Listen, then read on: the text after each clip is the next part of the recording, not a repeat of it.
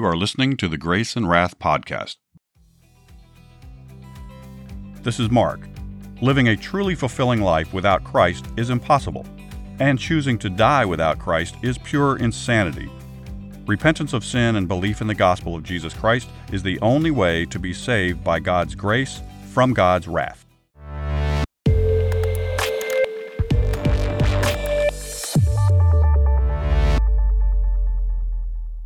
Welcome back to the Grace and Wrath podcast. If you're new to the show, welcome. In this series, we're telling Bible stories in chronological order and adding tips and commentary to help you share the gospel more easily and effectively. Today's story is about Samson and Delilah. We are in the book of Judges. In time, Samson fell in love with a woman named Delilah. When the Philistines found out about this, a group of their leaders met with her. They said, Each of us will pay you 1,100 pieces of silver if you can find out the secret of his strength. Once we know that, we'll be able to kill him. So she asked Samson, How can someone tie you up in a way that makes you powerless? Oh, he said, I'll be like any other man if someone ties me up with seven brand new bowstrings. The Philistines gave her seven fresh bowstrings and hid some guards in her room. She tied Samson up with the bowstrings and then shouted, Samson, the Philistines are here! He jumped up and snapped the bowstrings as if they were pieces of yarn touched by a fire. Delilah said, You lied to me. Why would you make fun of me like that? Please tell me how you can be tied up. He said, The key is new ropes, but only ones that haven't been used for anything else. If I'm tied up with new ropes, I'll be like other people. So she took some new ropes and tied him up. Guards were still in their hiding place. She yelled, Samson, quick! The Philistines are here! He jumped up and snapped the ropes like they were pieces of thread. She said, I'm nothing but a joke to you. Why do you keep lying to me? Now tell me how you can be tied up. He finally said, It's my hair. If you weave my seven braids with the web of a loom, I'll be as weak as any other man. So she waited until he was asleep and carefully wove his seven braids into the loom. Then she yelled, Samson, the Philistines are here. He woke up and pulled his hair away from the loom.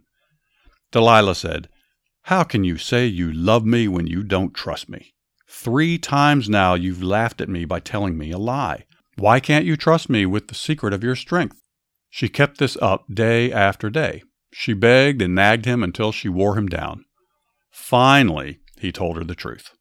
He said, I'm what our people call a Nazarite. I've been one since birth.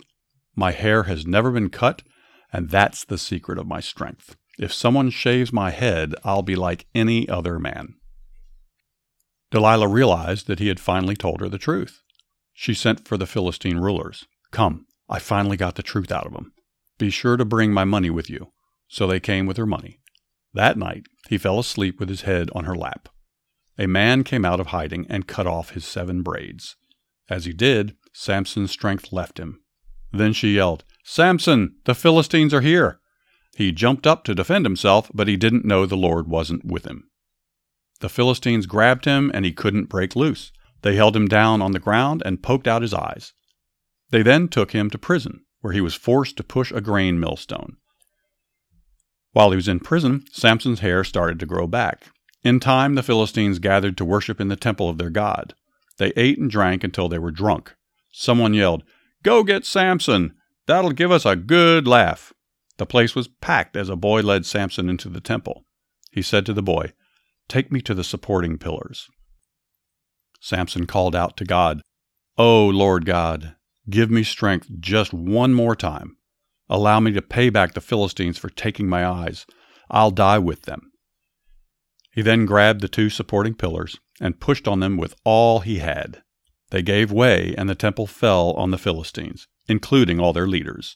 More people died in Samson's death than he had killed in all of his life. He had been a judge in Israel for 20 years.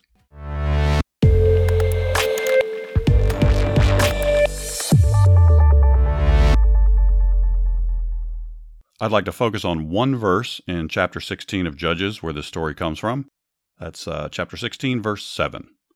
Samson told her, If they tie me up with seven fresh bowstrings that have not been dried, I will become weak and be like any other man. Well, you've probably heard many times folks saying that Christians are weak minded or referring to weak minded Christians. They have to rely on something as feeble as faith. Um, I don't know how many times I've heard that. Some sort of a crutch. People need crutches, and they refer to faith as being a crutch that the Christians use. Well, it's also been said that it takes more faith to be an atheist. Let's look at the definition of atheist. An atheist is one who denies the existence of God or of a supreme intelligent being. It really takes more faith to believe that and to believe that the earth was created from nothing, that something came from nothing. These are all things that I can't comprehend without believing that God exists. But anyway, that's a whole nother subject, a whole nother argument. We can get into apologetics on that one, but I disregard that argument that Christians are weak minded. But there is the issue of using crutches. They say that we Christians are leaning on our faith as a crutch. Well, what about alcohol? What about cigarettes? What about drugs? What about relationships? Um, any kind of substance abuse or emotional attachments that people cling to and use as crutches. Many, many people use what you would call crutches. The Mental Health Services Administration claims that over 22 million Americans are addicted to drugs or alcohol. And I wish I knew uh, the date on that, but that's relatively recent. Those sort of crutches tend to snap and leave the patient in a worse state, you know, drugs and alcohol or relationships. But faith in God is not like that. God will never let us down. In this short life or in the life to come, you can lean on God. We don't have to be concerned with troubles of the future because the future is in God's hands. He's already there. So nothing takes God by surprise. A crutch is actually a poor metaphor for a savior. It is more accurate to say that faith in Jesus is like a parachute. I'm quoting Ray Comfort here from his Evidence Bible. And I, I, like that. I like that analogy that faith in Jesus is, is more like a parachute, and that death is a fearful jump into eternity the Bible tells us to, quote, put on the Lord Jesus Christ. That's taken from Romans 13 14. You may believe that a parachute is a crutch used by weak minded folk who can't handle the jump by themselves, but if that's the case, Ray Comfort here says that, well, call me a weak minded person because I do need a Savior. Here, here, I agree with Mr. Comfort. If that's weak, call me weak. But I believe that actually it's a strength. There's the comfort that comes from it, the grace that comes from faith in Jesus. It's sad how the world sees that as weakness, especially in the Western culture. We're raised to be independent, to be self sufficient. And those in themselves are not bad things, but when those things are lifted to a point above any kind of dependency, um, that, that that's looked at as a weakness in our society, in our culture. Being dependent is a weakness. And that's kind of sad because it's it's not. It's showing trust. It's showing faith. Depending on our spouses, depending on our parents when we're kids. And as we mature and embrace our Savior, we depend on our Lord Jesus Christ. If you haven't already, I encourage you to heed the Lord's call Turn from your sins, believe the gospel, and receive the gift of salvation that Jesus is offering you right now. If you like what you're hearing, please like and subscribe to the program. And please consider giving us a good review. It really does help. You can also find us on Instagram and Twitter at Grace and Wrath and on the web at graceandwrath.com. Thanks for listening.